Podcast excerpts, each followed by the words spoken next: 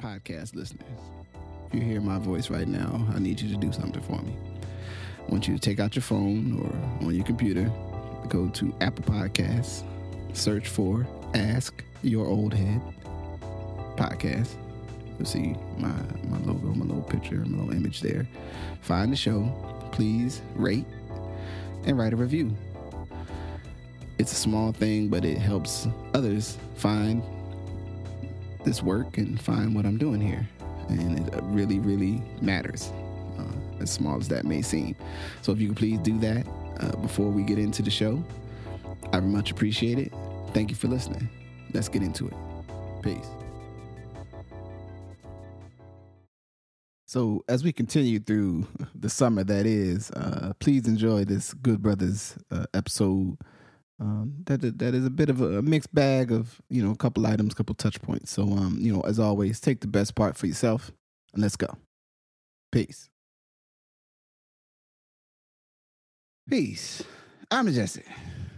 My brother Justice, what's happening, baby? What's up, man? Um, so um, we'll just start here. Uh, Giannis Antetokounmpo. I think I got it right. Oh man, you said it. That's you know what I'm saying. Big, yeah, big Greek freak. You know what I'm saying? Yeah. And the Milwaukee Bucks, fear the deer, you know what I mean, have won the NBA title in six games over the Suns of Phoenix. Los uh what's the what Los Suns? What's the what's those Los Los maybe the other. The other jersey they got with the with the Spanish. I think Yeah. It still felt like it said Los Suns or something though. Yeah. I don't know. I don't really know. I don't know what kind of Spanish. I guess, you know. I guess that's what I guess that's the appropriate I, verbiage. I felt like it was Tex Mex. I felt like it was a, a you know, it was felt like Texas, it was some Southwest flavor. Yeah, it was like a, really... yeah, it was like a chimichanga or something. I didn't feel like it was like pure Mexican. Yeah. it felt like yeah. felt like it was Mexican for American ears. Yeah, yeah. Chris Paul and they they they they were not successful in their undertaking. Um, but yeah, so the Bucks one and six, and and uh, you know, I'm interested in your point, but the one thing I, I thought and I want to give the, you know the brother Giannis props for. I mean, I, in the way he played, is I feel like over the course of these playoffs, and I you know I've listened to a couple silly commentators, not many, but a couple who are still going like, you know, Phoenix if Phoenix needed to do the wall and da da da da, but like I, I feel like Giannis realized that he is actually a big man and not a not a wing player and just like fully and you know he still does need to do do those driving you know approaches for him to get his shot but he really sort of leaned into the like yo I'm a, I'm a big man like let me get an angle and then i'm gonna do a spin or i'm gonna do a turn you know i gotta move and two moves and a counter and shit you know what i'm saying and get my buckets up and his effort level and his defense and rebounding i think is also to be lauded but i was impressed um with the way he handled the series because I feel like he, you know, well, one, when you score over 40 and three out of six games in one finals, I feel like, you know, you're doing something right. and, uh, right. Um, and, and even with the, the foul shooting, all that, I, I just, I, I feel like the league punishes big players like for being big from the way fouls are called and to the way most of us as spectators or fans speak about big men you know and uh, to a degree and, and yes they they did in some sense win the genetic olympics by being 6'11 6 you know 7 foot you know that that gigantic what, size what is what is 7 foot 4 wingspan is yeah, shit. Right, right, right like I, I, get it that there's not that many but everyone in the nba is a is a goddamn height outlier you know what I'm saying? Like everyone in the NBA, every like, oh, he's like six four. Six four is really tall. Like that's just I think it's less than nine percent of the planet is above six four.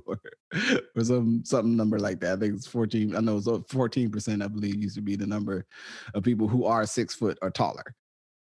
You know what I mean? Like, so everyone, almost everyone over there is an outlier. Like, um, but it's just generally, I was really impressed with the way uh Giannis like handled the series and I think closing it out, uh, putting the fifty burger up and just, you know, kind of like, yo, we're gonna win. Like we're gonna win this game. Like I'm, I'm a bleed, bleed block, block shots, rebounds, running the floor, like all the all the stuff. You know what I mean? That, that we would usually attribute to the to the good hustle. You know, oh man, look look at him out there, look at his effort level. Um, yeah. So you know, what what, what was something that you saw, you know, in that in, in, the games that you were able to watch? I don't know if you were able to watch them all or whatever. In the yeah. series, what was some thoughts you had about the series? So first, I'll be remiss, and and our righteous and and our righteous brother would, would say whatever if we didn't say this. We got to give a shout out to Milwaukee and fear the deer for our brother Dallas Devine. Mm-hmm. You know what I mean? Out there in Middletown. You know, um, eh, you know, it's interesting to watch a small market win because even though people perceive it like, yo, it's 500,000, 600,000 people in the broader sense of, you know, basketball, it's still a small market, right? Um, so I think it was it, it, it was great to see them win. Um, you know, then uh, I'll go I go high level before I kind of drill down. Obviously, the idea of Milwaukee versus Phoenix was probably a nightmare in the in the thoughts and emotions of the NBA uh, staff. Right now, mm. I think it performed better than expected because of the Chris Paul, Giannis, you know, kind of idea, um, and as well as that it actually created good basketball. Right mm-hmm. yeah. now, time will tell frankly how people are responding to what it means to watch good basketball right which i think ties into your point about like a- as a sport people moved away from like really tall people who were really good and scored to people who were to people like either LeBron or or or Curry, right? Steph. Mm-hmm. Either people who were like kind of freaks of nature, but still like had this big story, which LeBron does, right? He carries this narrative. Mm-hmm. Or people like Steph Curry was like, he's kind of just like you. He just shot a gazillion times, right? Which still obscures the fact that your father was one of the best shooters ever, pure shooters ever in basketball. right? Like you, like you were not a kid that needed a crate and walked outside to the creek and walked over glass and all of dumbass narratives. Yeah, you were like Spencer Haywood shooting it, shooting a leather a leather stuffed ball into a, a barrel. You know what I'm saying? On a damn uh, under you know sharecropper conditions in you know rural Mississippi and shit like yeah, like like you're, you're, you're, Steph Curry, like you know yeah. what I mean? Like I give it to you, you, you know, you and your brother are not tall in the in the NBA sense. You're tall right. to your point in the rest of the world sense. Yeah, that's what I remember. Steph Curry's six three, so. That's all y'all are like, oh yeah, I could. Steph will bust your ass. Like, but that's the thing. But that's the thing. The perception on the on the screen is that Steph Curry is like your height. not, not that Steph Curry is six three, and again came up under one of the top five sharpshooters of all NBA history, right? it's like, mm-hmm. so I think we had got to that point where people started looking at these characters that were humanized in their sense, and I think Giannis is one of the basketball players who he's not like you. Yeah. in no way, shape, form, or fashion. He's not like you where he came from. He's not like you in his perspective. His his wingspan is longer than his height, which makes you a unique individual alone. Mm-hmm, mm-hmm. And yes, he plays old school basketball. Now, sometimes he shoots threes and he can't shoot foul shots, which complicates things. But generally speaking, his strength is to play old school basketball. Like the basketball that we came up on, and somebody said, That's how you play basketball. You score and you punish someone, right? Yeah. you don't shoot a three. You didn't. Everyone didn't run down and never and never dribble. Right, like just those things that we have come to like understand in basketball that I think continue to make it open to more to, to to the bigger fan base, but at some point got away from now everybody, even if you're seven one, you shoot threes. But everyone isn't Kevin Durant, right? Like again, he's another like physical freaking nature right? Yeah, yeah. He's, a, and, he's and, an absolute outlier. And the, and the absolute thing of what happens when you have a growth spurt later in life. right? And I think people, but this is important for people to think about. A lot of these guys that do this, they were not tall and they got tall. Mm-hmm. So that's why they can shoot. Yeah. Because they weren't tall at one point, right? And then they got tall and then that just kept shooting. And so so I think I think it was good for basketball. I think it was good in the same way I think that the Toronto win was good a couple years ago. I don't necessarily think that it means it's a, a Milwaukee dynasty.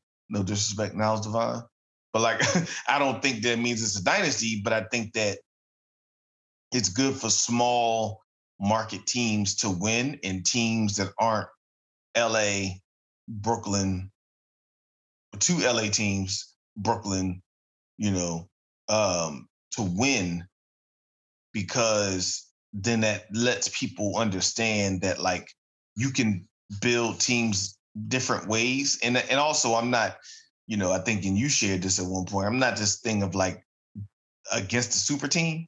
Yeah. It's mostly, because it's good. Well, it's mostly bullshit.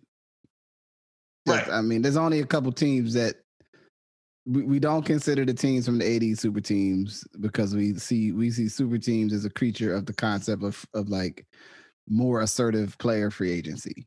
And AKA, supposedly AKA young black AKA young black men doing what they want to do. Right.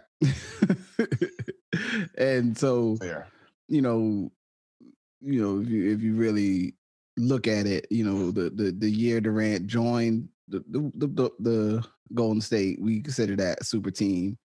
You know, I, I, mean, I'll go for it. I say, yeah. I mean, that was a pretty super team. It was pretty dope. And but before Jordan Durant joining is considered, you know, a naturally developed winner or whatever, because you know, because supposedly they didn't uh you know uh add, you know, the the first two years to me, the first two years of Miami with LeBron and all them is, is super team. But after that, like, you know, the other two or the super three was not necessarily uh you know, they was good, but they wasn't like great you know what I mean? Right. Comparatively, like, you know, within the team concept.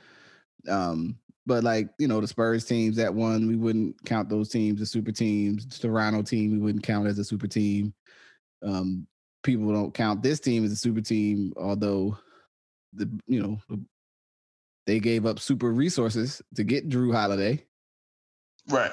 Yeah, I mean, but we don't think of it as a super team because we don't think of Jrue Holiday as a player at that level and you know, I just I, I I'm all I'm just sensitive to the idea that like, and I, I think something important to point out too while I'm, while I'm there is uh that I mean even the, the superest of teams I mean, the, the, Golden State one with, with while Durant was there was was you know ultimately derailed by the injuries, right? And which right. was hard to sustain, you know, playing deep into you know whatever. Um, you know, I think they would have broke up anyway, even if they had one. I think Durant would have left. I think I think he understood that in terms of the way he would be perceived, even though he, you know, he played those games and he won them games. like, like, he did those things, like right that people perceive it as somehow easy. You know, I, I think NBA championships are just they're just not easy to win. There's no real easy way. But anyway, I, I don't want to go too deep off in that because we can come back to it. What was your your point you wanted to add on about that? No, no, I just I just think like this idea. It's good for people to think about that teams from smaller markets can win, even if you identify there's a super team. Because again, outside of like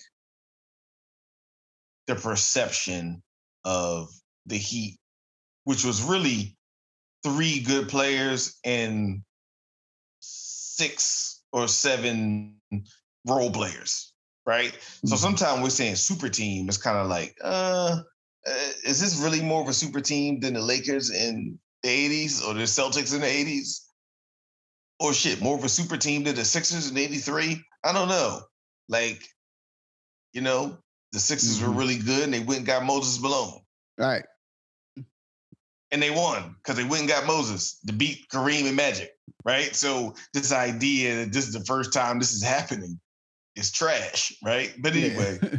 it, it's more important, I think, for the idea of small markets to do it. Um, and you know, willfully, you know, the NBA will build off of this to really look at these other teams and make sure that, like, you know, the Donovan Mitchells, uh, the Jamal Murrays, right? Like that these other players continue to get the the the the access and continue to get the attention they need so that folks can just stop thinking about, frankly, LeBron, whether LeBron or Durant or Kev or Harden are, you know what I mean? Which yeah. I get is difficult, but like, yeah, but you got to move past that. Yeah, but I, I, think it's something that is definitely important there. With, I mean, and I think it was a very actually like a, like an entertaining series to watch. This series, if you if you watch the games, and you know, Booker is a player that if you're like a basketball person, you like know oh, Booker he went to Kentucky and he was one, you know, highly rated. Do do do. You might know who Ayton. I mean, he was the number one overall pick. So like, you know who he is. But if you're a casual fan, like you, you gotta you gotta see the players. Like, and you're at to me, I think a transition point where a lot of the folks that folks are most familiar with, even LeBron, like you know, it's hard for me to think it's too many more seasons. I mean, I imagine you know, I don't know if LeBron is going to do a. I'm gonna become a six man, like I'm gonna become the super six man. like three seasons, I come if I play like 20 minutes a game, like like the old head, you know, at the pickup game oh. that come on and just destroy you with passes and stuff from the elbow. Yeah. You know right, I mean? like, right. Like, and he he shoots from the elbow, like he's the only person on the court shooting from the elbow, doing like doing a kick out and shooting from the elbow that no, no one else is even playing from. Right, like like you know if he if he you know because he if he if he's willing to play that kind of role, he he might play five or six more years. If he plays like that, I just don't. I, I would think sometime in the next three years, he kind of goes, "All right, man, I'm gonna hang him up." but but you know, some of these younger players, you know, sort of their time. And I mean, Giannis being one of them. I think we forget Giannis is only 26, so he's just entering his you know really your prime. Usually, when NBA players have their best seasons, and their team. So like even in the way they build up the games, like the league could do a much better job of like telling you about who these guys are. Like, you know, give us some story. Like, show, oh man, look at this. You know, here's a feature piece on this individual, and like make them inter- interesting people. I mean, at least the way, I mean, the league.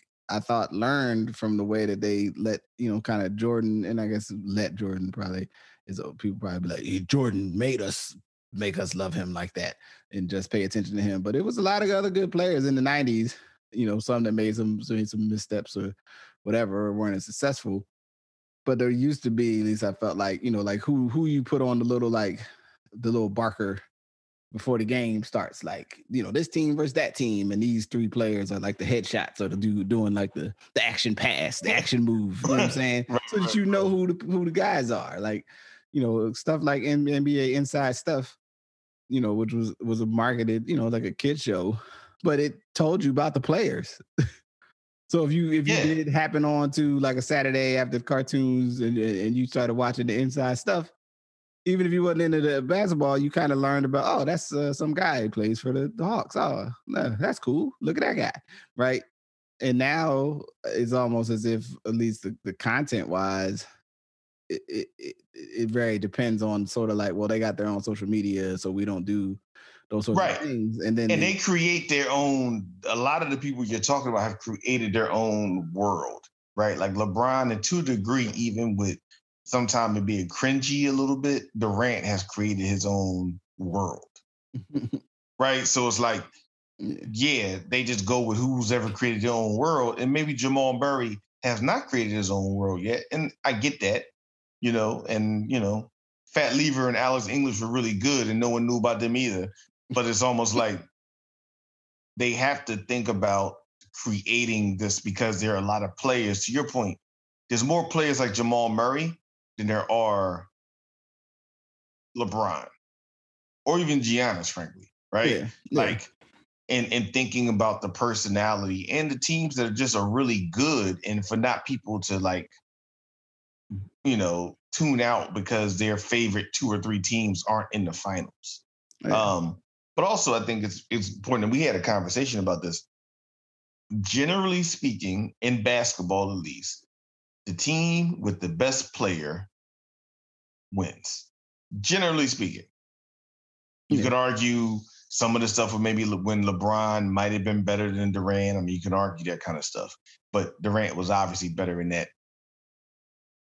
He was better in that series. But generally speaking, that's what happens. and generally speaking, that's what happened here. The best player on the best team won. Right? yeah. and and that's and that's what happens. And you know the the mystery of Khris Middleton, where it's like Khris Middleton is either unstoppable or couldn't hit the side of a, a building with a brick.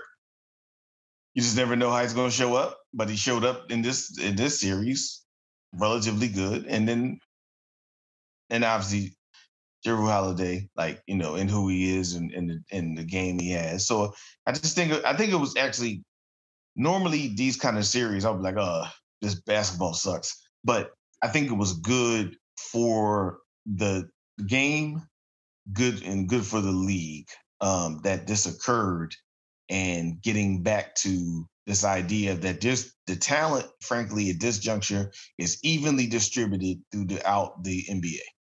Yeah, yeah, yeah, yeah. And I think that the, the skill level is overall. It, it, I think it, it is higher in terms like the amount of teams that really have multiple people who can shoot.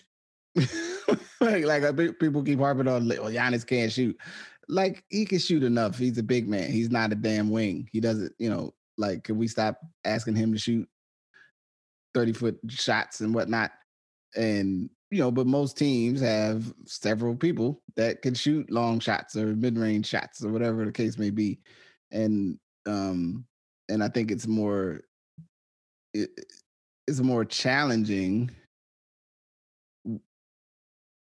to figure out like what's the best like formula. You know what I'm saying? I think there's a, I think you know, and I don't know, it might not be enough. You know, this one series, right? You know, but I, I think it's not unrealistic for Milwaukee to at least get back to the Eastern Conference Finals next year. I wouldn't be surprised. And I just think in terms of the teams, like unless there's a so there's some structural changes to Philly where they stop forcing Embiid to be trying to create from the damn three point line. Um, they're not going to get out of their pro- they're not going to get out of their own way no matter what they do with Ben Simmons. If if if Brooklyn is healthy, I think they probably win the whole thing, honestly, especially with with the Lakers knocked out. But they weren't healthy. and that's you know Right. the reality of basketball is we can assume everybody be healthy next year. But you know, you don't really know. Like the dudes, Well- dudes could come back and be good half the season and then get hurt again. And you know, you got to play who you got to play with.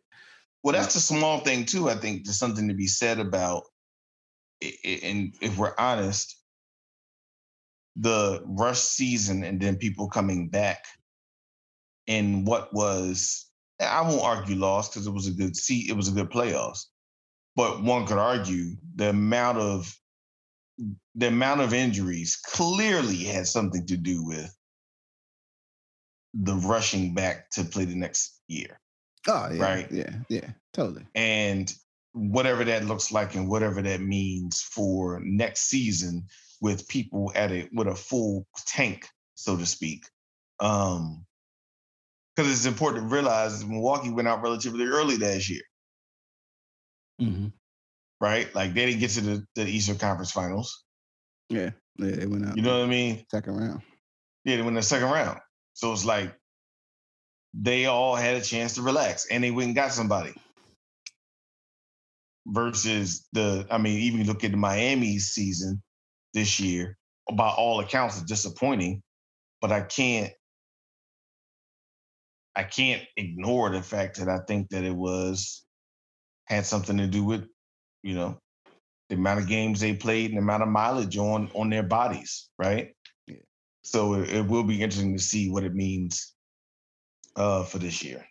Yeah, And I think um that's the only other thing I did enjoy um, you know, I, I, I think you know, Giannis lately some he seemed like legitimately happy, and and I did read. I mean, I, and like people, you know, he because he did bring it up, like you know, doing it his way and da da da. You know, I think some of that was very specifically targeted to James Harden. like I, I, like people are just like, oh, he's like sort of saying to all the superstars, like, oh, you guys want to make super teams, and and I think he was, you know, saying the idea that people think is the idea, but I think he was very specifically pointing out to people. Like, I, I, you know, I feel like he, you know, maybe was specifically speaking to Harden just as somebody who, you know, spoke negatively of him. You know, I mean, and, and his, you know, supposed lack of skills, and but he also see like you know, was a couple seen like right after the game, you know, and he walked across and he like sat on the in the chair, and you know, he like you know got a little little little, little sweltery in the eyes, and like the kind of like, man, I did it.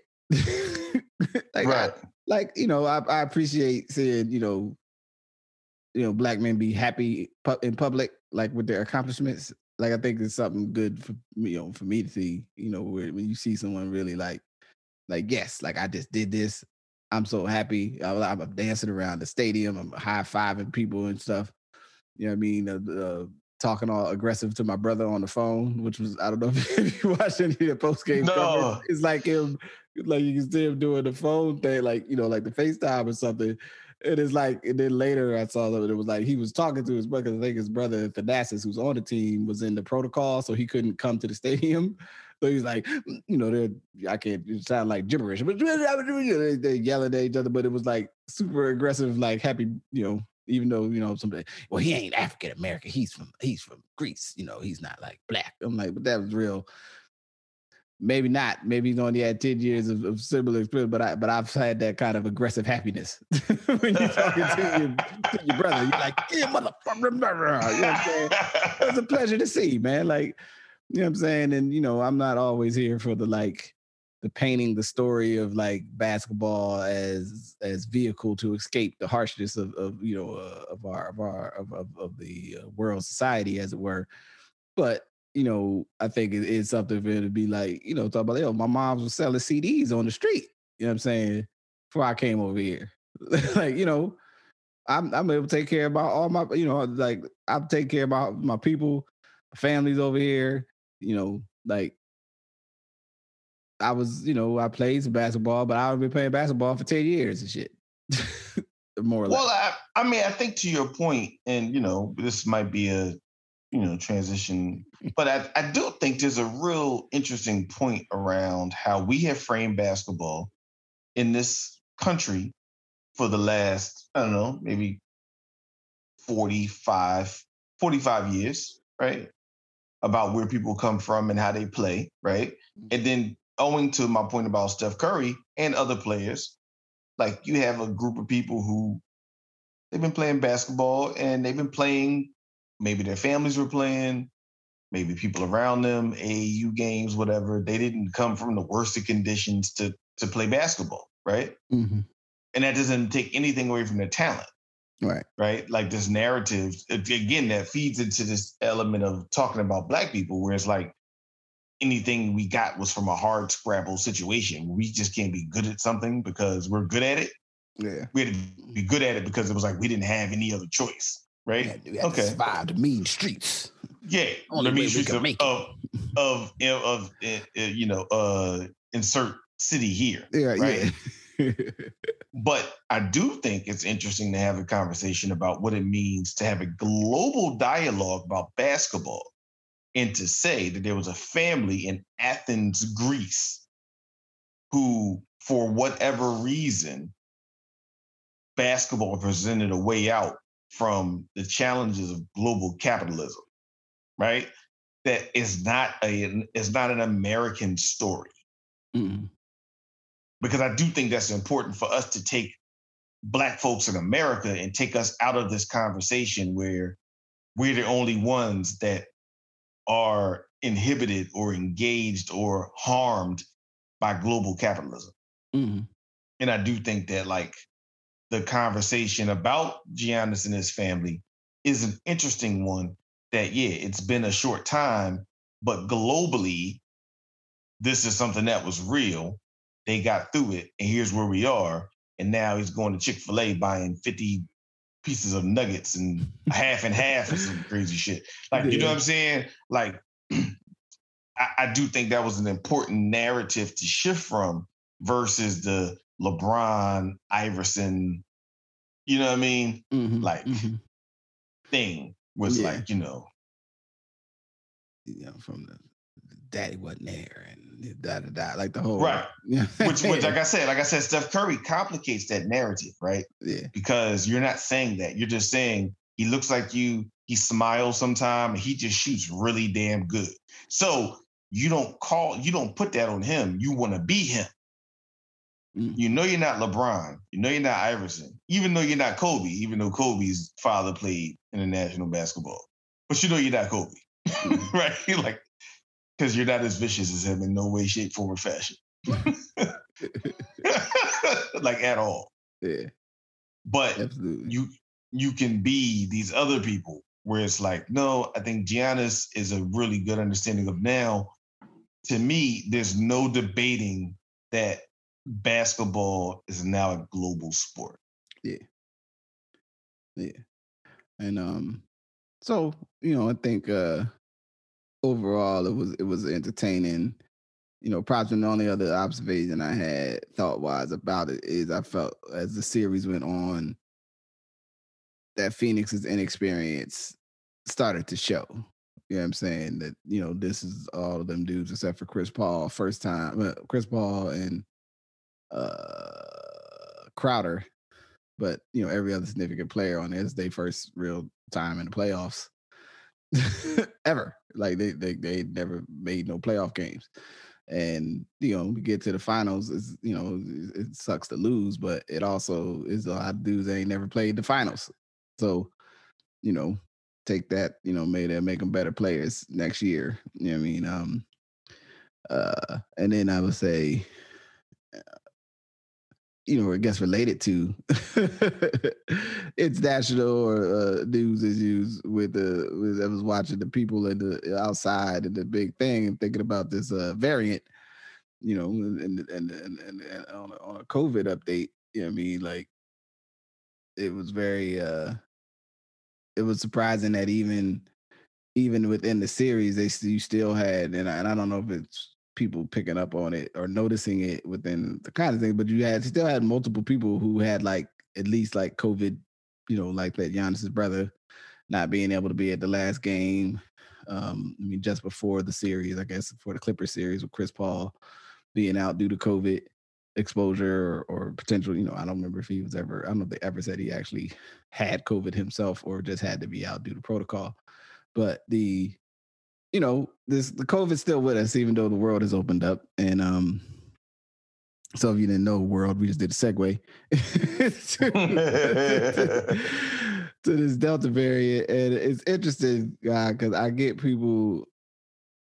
I've read enough things that like where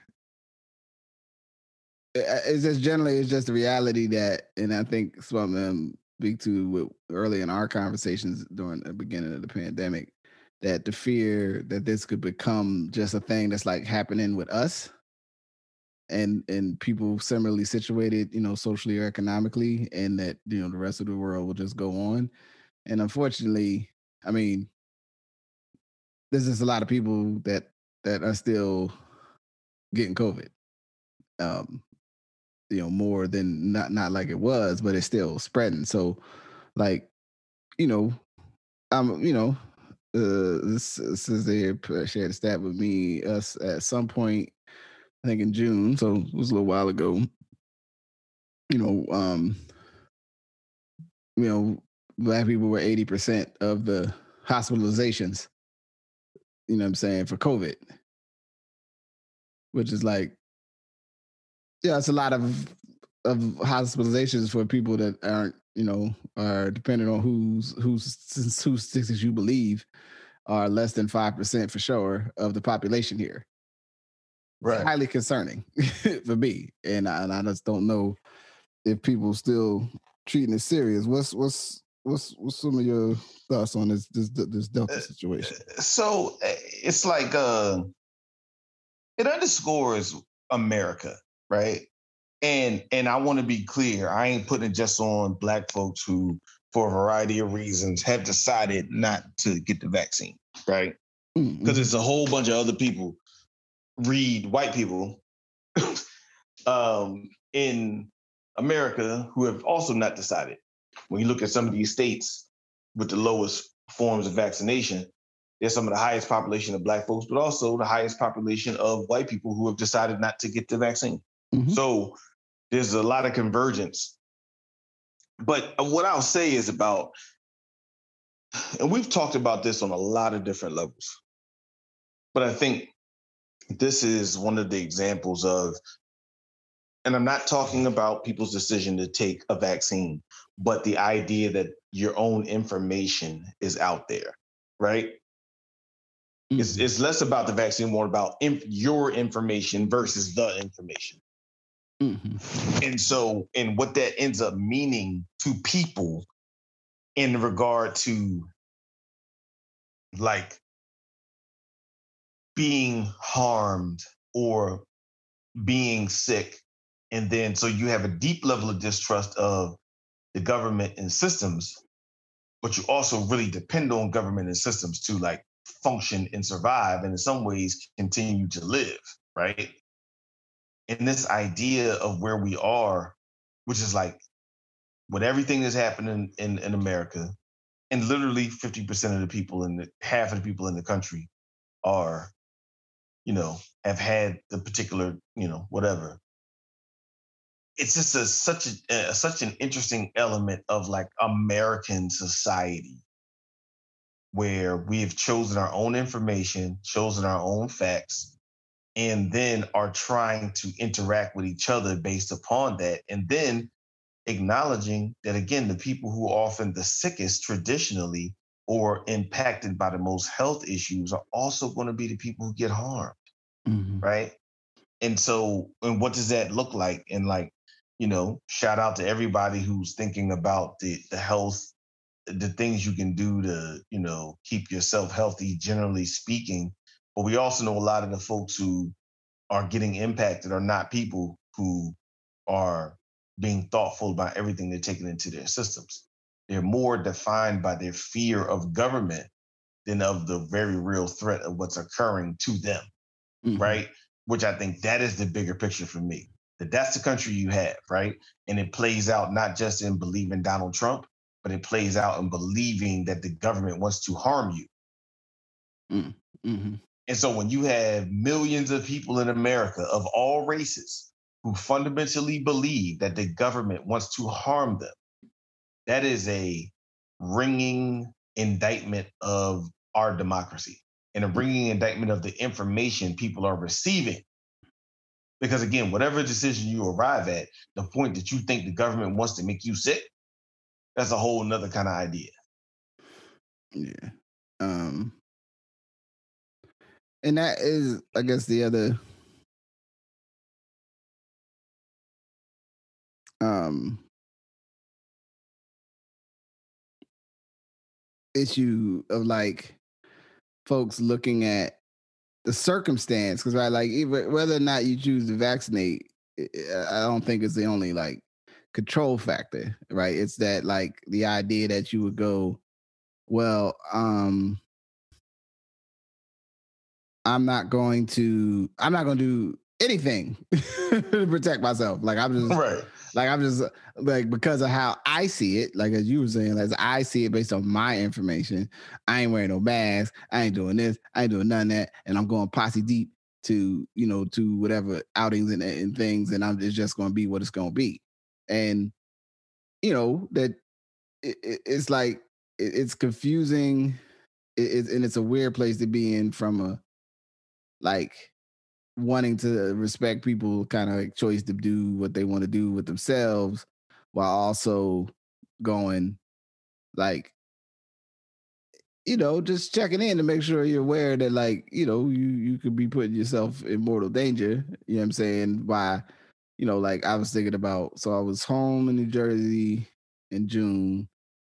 And, you know, here this was before the restrictions were lifted here or like the official was over. And then like so I've been like made gauging my own sense of how all this feels to me, even. And it's like, you know, um, I am vaccinated, but I still like wearing a mask. Because one, sometimes you go on business and stuff and everybody working is wearing masks. And it's like, well, y'all are wearing masks. I'm gonna wear a mask. It's like, you know, Right. like, yeah, I mean, like, you know, if if whatever the whatever the risk factors may be, it doesn't really cost me nothing to just throw this mask on and do what I need to do. You know what I'm saying? And then, you know, then I, you know, do whatever do my next step. And um and you know, there's other things, you know, like prevent, you know, the kind of the summer colds that's coming back because people, you know, been outside and all these other things. It's like, you know, and are touching each other.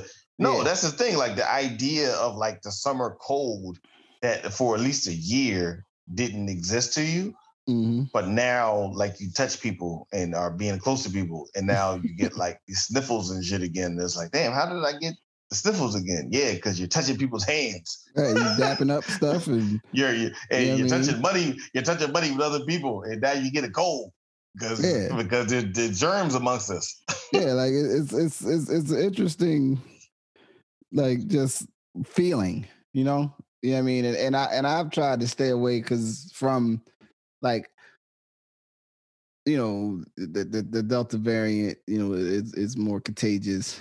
Um, multiple of things that I've read have not really pointed to it necessarily being more like deadly or, Deadly, or right, whatever right, right. than any of the other versions just that it's easier to catch right um and so i try to like look at the information from a perspective of what do i need to know to make good decisions? And then what stuff kind of is taking me into some other place that really isn't healthy? Like like it's either taking me into oh like i'm only learning about the delta variant so i can shame people who don't who haven't got a vaccine. Or i'm doing you know i'm also learning about the delta variant to shame people in the states that i consider trumpy states. They're like yeah i hope something bad happens to those trump people. Uh, like these are not these are not a healthy way to approach life. This is not a way that actually gets me to the outcomes that i want for myself. And so i'm you know and then also the aspect of folks you know intentionally both love to make you scared like, oh the delta is going to do this to us or this one or the, the whatever one's going to do this other thing. And and you know this is an age where you just have to really be mindful of what you're taking in and why you're taking it in Right. and you know what I mean, because it's like it's not information that's helping me make a better decision about like what we're going to do in the moment or how to help somebody or how to take care of people. It just becomes like, you know, virtue signaling and uh something to point the finger at somebody else for why things aren't going well. Um meanwhile, not having clear that still the systemic stuff that the p- pandemic exposed are still problems you know that you know not really sufficient medical apparatus and healthcare and and you know people's lack of care around public health as a concept and Right. you know i mean are still issues that we need to address and so if i go off and spin around the delta variant and and and and, and what it means and it's really just becomes this thing around like a new way to shame people for their decision making as opposed to something to go like no and so that we all understand that you know viruses and other things they mutate and they change and different ones like we're not talking about it by its name for scientific purposes. We're talking about it by its name so we could be like either it's the boogeyman or it's the scarlet letter you know what i'm saying to attach to somebody you know i mean it's not about actual improvement it's not about some other deeper understanding um, it is a reminder though, and I didn't, I haven't got to read in more of the details of what um, was like. I think L.A. I think reinstituted a mask policy of some kind that you Yeah. know is still we're we're not done with this thing, and I just I think people are. I, I worry that folks are just like, oh, we're we're just done or whatever, you know, it's just to all be, you know, not necessarily to be all rosy, but whatever happens, I'm I'm to start tuning out, and especially if I'm situated between my my uh, social economic position, if I chose to get you know the vaccine, I got like I got this cascading set of things that allows me to just not care because ultimately I'm probably not going to get it. I'm probably not going to get it either by how I'm placed, meaning I don't go outside that much. I'm, I'm still getting shit delivered. Or, I mean, like I'm, or you also got the vaccine and you're also, you know, have the financial uh, positioning where you ain't got to be around nobody you don't want to be around. So you're probably going to avoid it. I mean? And, but other people could be over in right in your community suffering. And I, I don't want to have us have a space where some of those of us who might have better positioning or whatever aren't aware that yo, there's still people suffering, and we need to like you know work on that together. Right. No, I think that that makes sense. I mean, I think and that that's uh again that kind of speaks to the reality of our country and what's happening and what we need to be thinking about in regard to you know however people are showing up in their their vantage points that again the the stratification the lack of access to information the everybody's getting different information element of our uh, of america mm. is just the broader one of the i would argue one of the broader reasons why we're back in the situation where a variant that again i mean there's some breakthrough cases but we're not quite sure how impactful it would be generally speaking but when everyone in the country generally decided that the COVID was over, and this is before everyone was uh, quote unquote vaccinated, because mm-hmm. clearly mm-hmm. only half of America's vaccinated, so it right. couldn't have been then anyway. but at some point, people just decided it was over. Yeah, they're like, man, it's a wrap. It's a wrap. Like I ain't, since I didn't get it yet, it's a wrap. And so we see the challenge when we run up against something like that to say, just because you didn't get it yet, don't mean it's a challenge and that relates to so many other things in our in our cities in our country in our counties and rural reason regions that's like nah just because you didn't get it don't mean it ain't happening. And now we see that and we see you know and then the, the other challenge on a, on a macro economic level is okay what kind of drag happens or just like in la they reinstated it but the sheriff isn't enforcing it. Because the sheriff vantage point is you told us that this was the solution, and now this percentage of people are vaccinated. And what you want me to do?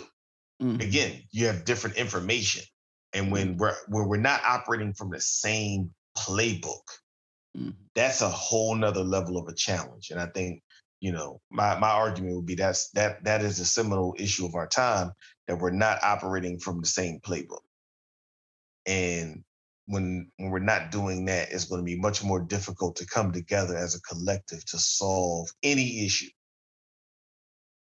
Right? COVID is just a stand-in for any issue we might find ourselves dealing with. Yeah, yeah. So, you know, um I ain't got too much much deeper on that one size, man. Stay safe out there and like, you know, go outside, but don't don't don't, you know, don't Here's go, my go, thing, man. Don't go too get hard, man. my thing, get yourself together. You you know where you at. Here's my thing. Everybody know where they at. Mm-hmm. And deal with it according to you knowing where you at. You know what I mean? Yeah. yeah. it's almost like they say about the streets. If you in the streets, you know what the possibilities are. Yeah. So yeah. if you if you in the streets with COVID, with COVID being out there and whatever your status, however you moving or other people around you, you know what it look like. And so just move and act accordingly, according to, you know, what it is and stand what you do. Mm. So and uh in, in our last pivot, you know, of the of, of the of the evening or what have you, um USA basketball. oh man. Of of of of of situations or was it circumstances of of doing a job in our lives. it's like it might as well be Usher. Sheesh. You know what I'm saying? Like they lost to France, and now they could totally just go ahead and win the rest of their games and and whatever. The the the thing I'm I'm curious to get your thought about, and it's it actually sort of ties into I think I think I can make this attachment. All right, so the curious thing about the Bucks winning the six is that you know folks looking at the construction of their team by some folks' assessment, all of the the part, even the greatness that Giannis has overall, that some of his in, inability or his limitations, and then their structural limitations, did not make it seem like they would be able to get it done, um, but they did.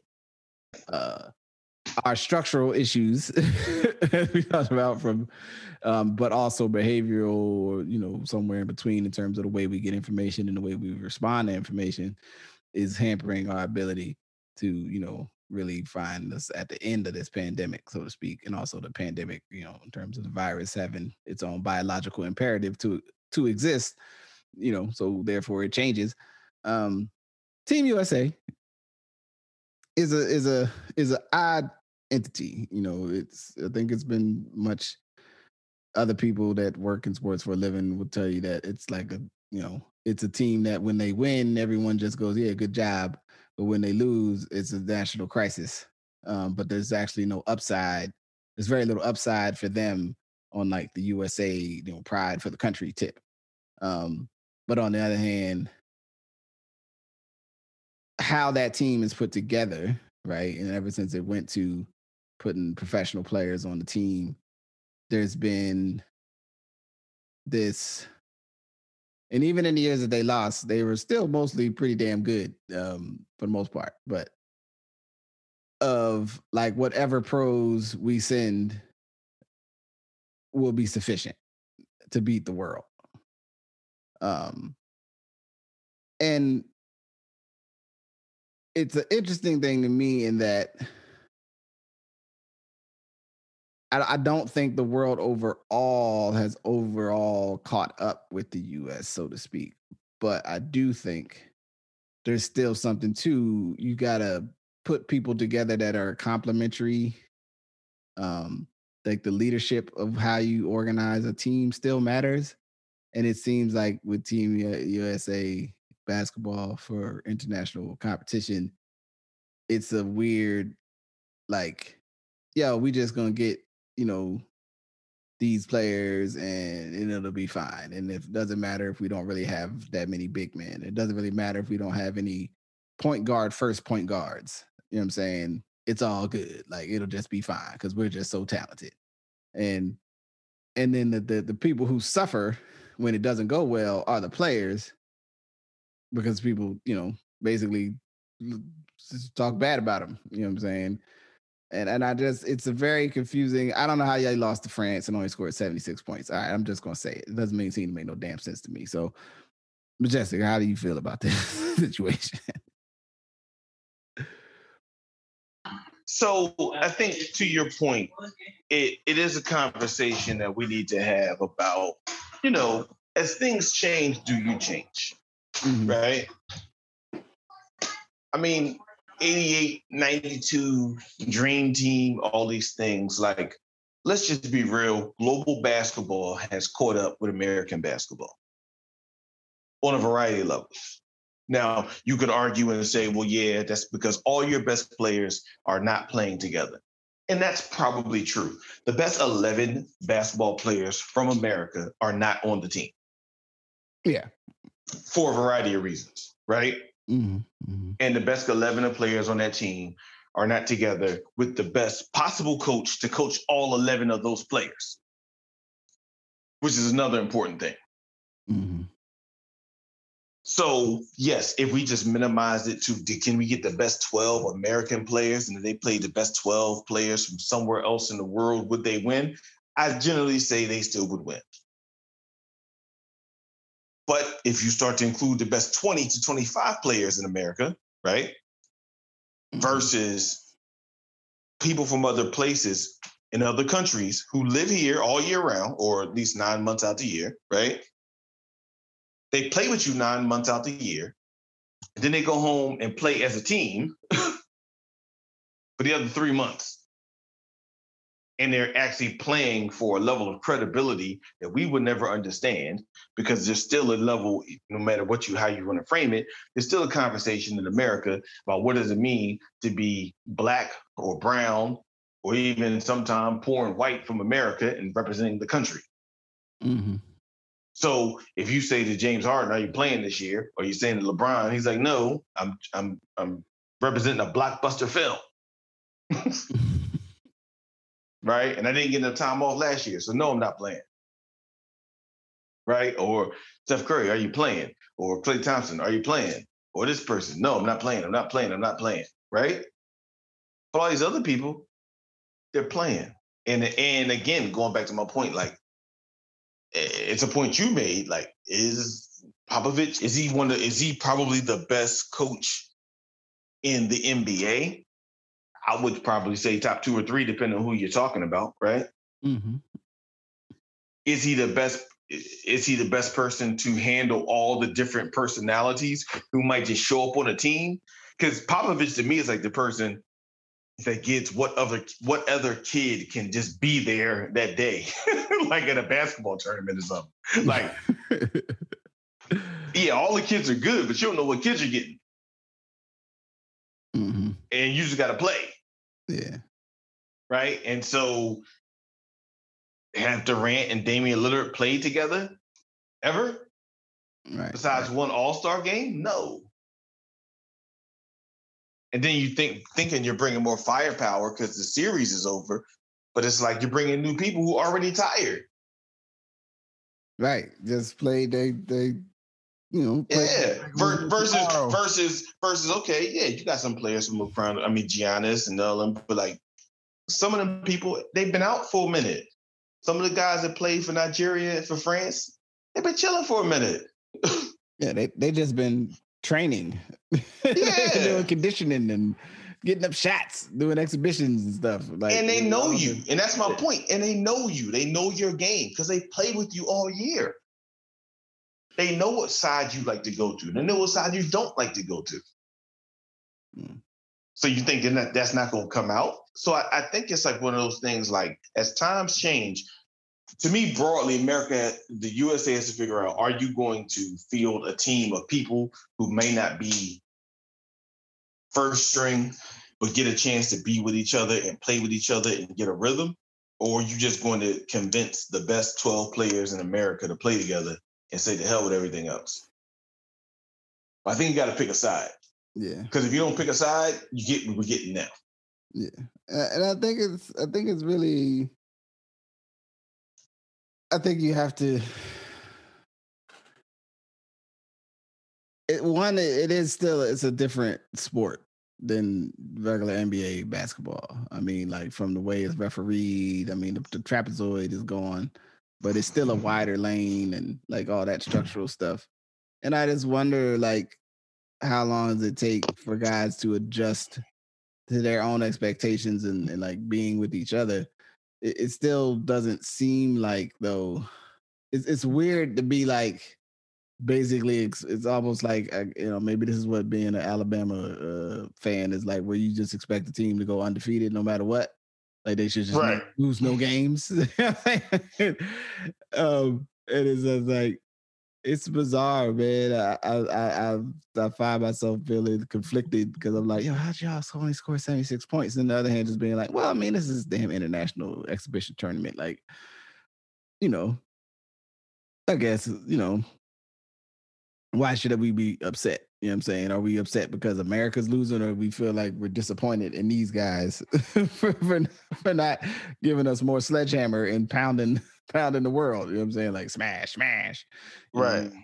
um, you know, I mean, maybe they work it out, man. Maybe they work it out. You know, maybe they get the next game, and you know, but it just it does not seem. It seems like it seems like there could be some way to get more players who are like some contingent of it that are just like these are just the guys that play international basketball for the United States. I mean, on a whole unrelated, related but unrelated thing, I don't know if you're familiar with the three on three basketball, Olympic level basketball. I think it was no the last in the last Olympics. I think but our three on three team did not make the Olympics.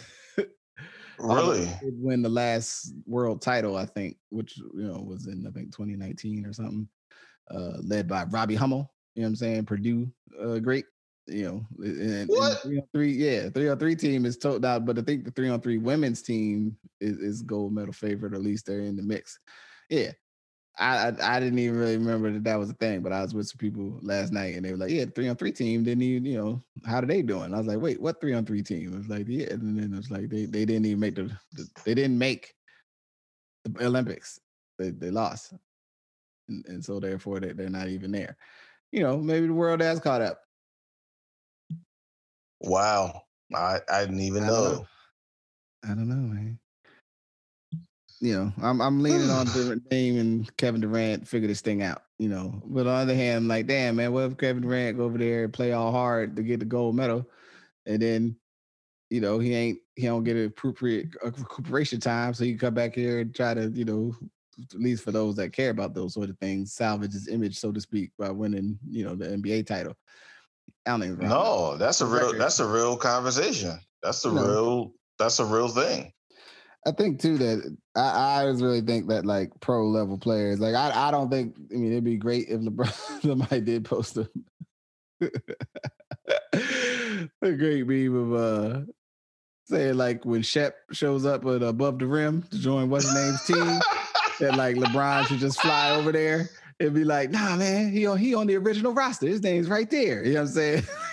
It'd be like real Space Jam. You're right. It'd be like it'd be like a mix of the Brother Rim and Space Jam. Like dun. You know what I'm saying? LeBron pull up, you know what I'm saying, in like sweats and a cutoff t-shirt. Like, yeah, man, let me get in here. Get, get, get, get, in a, in a Newport in a Newport behind his in a Right, Newport behind behind his his ear. hey, fellas, man, y'all, we gotta lock this down, man. Come on, like you know, because it it's such an interesting phenomenon, but also it's like you know when we don't win other medals and other sports, you know what I'm saying? We don't feel so. We don't. I mean, we might be this. What's uh? Is Lolo Jones? Is she in this Olympics still? Is she the one that kept losing? Yeah, she is. Man, I hope she figures that thing out this year, man. Did she get a bronze? Did she get a bronze or something? I think she Anyway, did. Uh, All right, man. Well, good for her. Man, just just figure it out, Lolo, and everybody else. Yeah, I mean, because we be fighting to get these medals, but we don't we don't treat them the way we treat the NBA players. And I, you know, I just feel like at some point for them, it, like, it's what's the upside, man? Say, look, I'm doing two or three, you know, depending on how old I am and all this lanes. Then y'all on your own. Like I'll be special assistant coach or something, but I ain't playing. Or or we just do a under 25 thing, like. USA sending only under 25 team. We ain't sending no uh, you know, no older dude. right. I think we got to figure out, right? Either we're okay with whatever it's going to be or we're not, Yeah. right? Like we're either okay with just balling and sending our 25 year olds and, and rocking out, or we're going to try to dominate. But that means we have to pay more attention to what domination looks like if that's what we're going to do. Yeah. Man. All right. Well, I don't know. With that, that's all I got. You know anything? Hey, man. You Good in the order? Nah. Listen, it's all good. We'll see y'all, you know, same bad time, same bad place. all right. So with that, I'm gonna say peace. Peace. Thank you for listening to Good Brothers. Thank you to my good brother, uh, Majestic. Uh, thank you to you, the listeners. As always, we record as often as we can um, with care and concern and look into the future and appreciate the support and the time you spend tuning in to what we laying down, as they say. You can support the podcast best by sharing with a friend, uh, by you know hitting the rate, and subscribe, and whatever you know medium you engage with this. Give us some likes or something. Um, also, though, you can materially, physically support the podcast by becoming a patron on Patreon. If you just search Ask Your Oldhead and you find the image of me and my name, Justice Rajee, you know, drawing on a monthly contribution, you know, help keep the lights on, as it were. Um, the next step in the next month, you know, we will see some more uh, content, some more interviews, and it'll just keep going. You know, it's been a summer, and, and when it's appropriate in time, I will maybe add on in, in word and rhyme. So, in any event, thank you. You know, as always, take the best part for yourself. Be safe. Peace.